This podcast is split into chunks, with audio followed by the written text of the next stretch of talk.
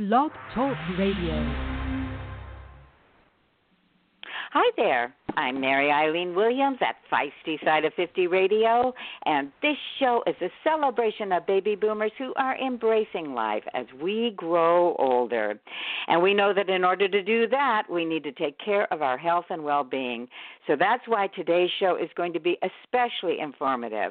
Our guest is Dr. Tieraona Low Dog. Dr. Low Dog is an internationally recognized expert in integrative medicine, dietary supplements, and women's health. And for many years, she worked with none other than Dr. Andrew Weil at the University of Arizona Center for Integrative Medicine. Dr. Low Dog's joining us today to share all about National Geographic's incredible new book, Nature's Best Remedies Top Medicinal Herbs, Spices, and Foods for Health and Well Being. This is a topic that fascinates me. I know it fascinates a lot of you listeners out there. So, welcome, Dr. Low Dog. Thank you. Thank you for having me. Well, I can't wait to get going with this because, as I mentioned before we went on air, it's a passion of mine. I know it's a passion of yours. And like all of National Geographic's books, this one's visually stunning. It's filled with beautiful yes. photographs and it's packed with important information. But before we start on the book, I'd like to find out a little more about you because you wrote the foreword, and I know that complementary health and natural practices are a big passion for you. So tell us what drove your interest and how what it was like working with Dr. Weil. Oh, well, he's wonderful. Uh, and so was our program. I was the fellowship director at the University of Arizona, uh, the Center for Integrative Medicine, where we trained uh, more than a thousand physicians and nurse practitioners in a broader way of thinking about health, and you know, not just pharmaceuticals and surgery. We, we, we certainly don't reject those. We incorporate those, but we also talk about nutrition, the importance of nutrition, and how do we help patients manage their stress, and how do we write a fit prescription for you know fitness and exercise, and and how do we use dietary supplements and botanical remedies safely and effectively. And and you know I'll just tell you, clinicians are as interested as the everyday people in trying to learn more than just this pill for this problem it's it's going to take a broader way of thinking about our our lifestyle and our well-being for us to really turn the tide of a lot of the chronic disease that we see today. I, that is so uplifting information because one of the things we can't, you know, we can't stop aging, and I'm, you know, right. all about that because of my particular. Uh, I'm a woman of a certain age, we'll say, but oh my gosh, the way you do it, uh, it just it varies. I mean, some of it is luck, and some of it is genes, but a lot of it is what you put in your mouth and how you, as you said, manage stress and exercise. So this is just uh, packed with all that kind of great information. And to one other thing in the foreword, I was fascinated by a statistic you put in that one out of three Americans now believes in a more natural approach to health and well-being. It is true, and and you know I think that um, we're living in a time where it, we're we're in a blessed time. I know a lot of people think we're not.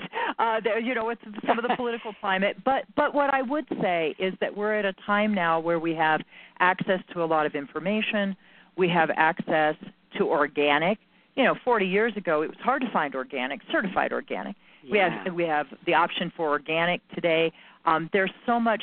While there's a lot of not great food, there's more uh, wonderful food options now. People are more attuned to the impact on environment and of the environment in their health.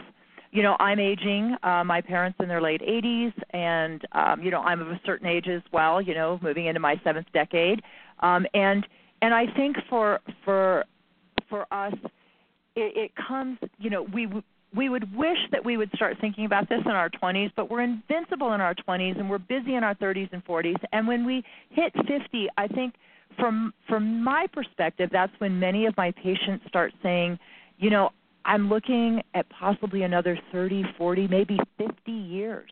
I have I have potentially this really long life ahead of me.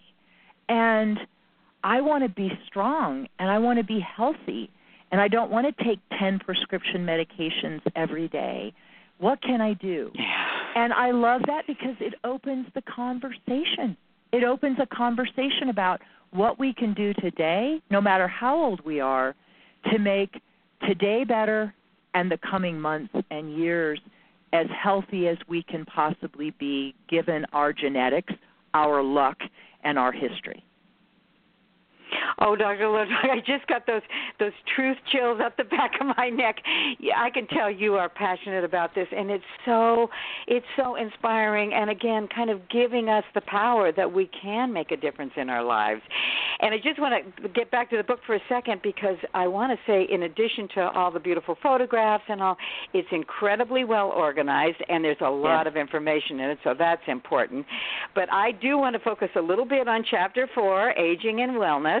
Guess uh, what? yes.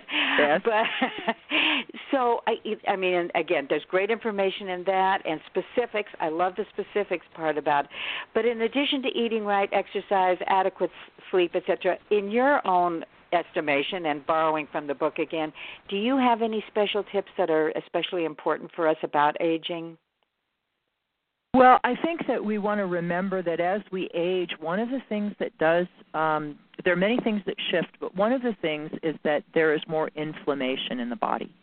Um, the body tends to become more inflammatory, and we believe inflammation may be what's driving a lot of the diseases that are associated with aging, right? So, using things that can fight some of that or counter it, like turmeric. Turmeric is such a classic example of an herb that has a lot of inflammation kind of fighting properties to it. This can be easily added to the diet, but also you can use it for, you know, as a supplement. It helps with inflammation and arthritis and aches and pains and things like this. Um, so that's a big that's a big fan. I'm a big fan of turmeric. Also, sometimes the immune system can be um, under a little bit more stress and strain. We know that when you're 80 and you get a bad respiratory infection, it can be very different than if you're 50. So, vitamin D becomes very important, not just for muscle and bones, but the British Medical Journal just published at the end of 2017 a review that found that taking vitamin D supplements in people that were low in vitamin D that it dramatically reduced the number and severity of upper respiratory infections, and this included in older people. So vitamin D, you know, we we get less of it in the winter because there's just less sun in the in the winter, and that's also the time we're more vulnerable for respiratory infections. Two and a half million people die every year from that. So so vitamin D, you know, turmeric, um, drinking some astragalus tea. You know, astragalus is an herb that is used in China to strengthen the immune system. So there's a lot of these things. I would just also want to be a big advocate. We talk about protein in the book, but protein is really important. You know, it's important throughout our lives, but as we age, that protein keeps our muscles strong as well as our bones. So very important to maintain your protein um, through your diet. You know, think of beans and legumes, but also fish and chicken, poultry. And you might even need to add a little extra protein powder if you find as you age that you're you're eating less and maybe not getting enough protein. That's a big one I see with my older patients an awful lot that they they need a little topping up of protein. Oh, Dr. Low Dog, wow. I am going to be listening to this and jotting notes and everything because that's so helpful, that information. Uh, and also, I wanted to mention, too, in the book, uh, in that particular chapter, they talk about keeping your memory sharp and herbs like yeah. ginseng and ginkgo and things like that. But you mentioned supplements before, and one thing I do want to ask you is, of course, when you buy supplements and you read it's an unregulated, you know, industry, do you have any guidelines for purchasing supplements that that we know we're going to get it you know again the best out there or do you have any any recommendations or thoughts on supplement buying sure um, so there are a number of brands that are USP verified, meaning that they've been independently tested by the United States Pharmacopeia, which I've chaired various panels there for 22 years now. Um, so the USP is the same one that guarantees your aspirin is your aspirin and your penicillin is your penicillin, right? So a number of uh, of companies have a USP seal on them, and and you you'll know that that product has just what it claims to. it sounds strange, but Sam's and Costco, um, those, those brands that are there, many of them are USP verified, um, so they they tend to be uh, of of a good quality. Um, and then I would just say that another label, uh, uh, an indicator that you could use is if it says NSF. Um, NS, NSF is another independent body that um, that that independently checks the quality of these products. NSF is the same um, organization that makes sure your water filters really filter your water the way they're supposed to. Um, so there's a number of ways to buy your supplements. Let me tell you that um, you know the most expensive is not always the best, and that the cheapest you know is often not the best either. So you know, buy be be be um, a good shopper. Be be good when you're out looking. Uh, read labels carefully. Um, and stick with the bigger brands because the bigger brands just tend to do a, a, a pretty good job uh, of meeting their quality control. The vitamins we don't have that much difficulty with. I'll be really honest. Your vitamin D is your vitamin D is your vitamin D, but the botanicals can be trickier because you got to really know what you're doing when you're putting a botanical in a in a in a pill. You got to make sure you're getting the right genus and species. So um, so the botanicals can be a little trickier, but as you'll see in this book, a lot of these are, you know, you can just buy them at the grocery store. They're they're easily found at the grocery store, or you can buy from like Mountain Rose Herbs. That's one of my favorite places to buy bulk herbs because they sell in small quantity. Mountain Rose Herbs has certified organic herbs, and you can buy in just small little packs. So if you read the book and you say, "Gosh, I really want to try that," Mountain Rose is a great place to go um, that sells at a very good price, certified organic, really high quality um, bulk herbs that you could um, buy for your kitchen. Boy, Dr. Low Dog, you really you are a fount of all this wonderful information because that was oh. something that's worried me and I, I know we've got like a couple minutes left. I could keep you on forever, but I want to be mindful of other people who want to talk with you. But uh there's just I just want to go over I know your favorite chapter in the book because you put that in your forward, Nature's Power Pantry, all sorts yeah. of helpful information. And one of the things that is such a big term now are probiotics. In the book, it says, I didn't realize this, it's from the Greek, which means for life. life. So, do you have any, again, we've got two minutes left. In that amount of time, do you have any final thoughts for us? Because you've been so helpful. Well, I am a fan of probiotics. I'm a fan of them across the lifespan, but also they can be very helpful um, for men and women um, who may struggle with um, recurrent uh, bladder infections. Uh, this is more common in women than men. Um, but probiotics have been shown to help reduce the recurrence of bladder infections. So um, we certainly want to treat a bladder infection, but with, with the appropriate antibiotics. But if you could prevent them, that could be uh, that that could be really powerful and important for you. So probiotics very important for your GI tract and also may be relevant if you're struggling with bladder uh, problems. The other thing I would say is, as a resource, I would love to be a resource for your for your listeners. Um, my website is drlowdog, drlowdog.com, and under my resources page, I have a lot of links out to you know resources that I use and that I recommend and that I recommend to my patients. And so you'll find those there.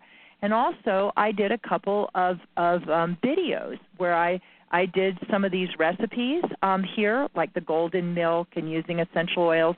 Um, they're just short little videos, and my daughter helped me film them, and we just did them because we thought some people who are reading this book may go, I'd really like to try that, but I'm not really sure how to make it. So we did a few videos to give you some confidence. And so you can go out and wow, try making some of these things on your own. Well, that is so fantastic. So as soon as I get, as soon as we close, which we have to right now, I am going to your website. Boy, has this been enlightening, fun, and just great information. Thank you so Thank much. You. Thank you. Have a well, great and day. I, I Well, it was you too, and I want to urge everyone out there please take a look at Nature's Best Remedies, top medicinal herbs, spices, and foods for health and well being. It belongs on every boomer's uh, bookshelf. It's a great resource, and again, it's really visually appealing, lots of great information. And as soon as you finish reading the book, head on over to Dr. Low Dog's website, like I'm going to do right now. And while you're at it, don't forget to go out there and show the world just how feisty a woman over 50 can be.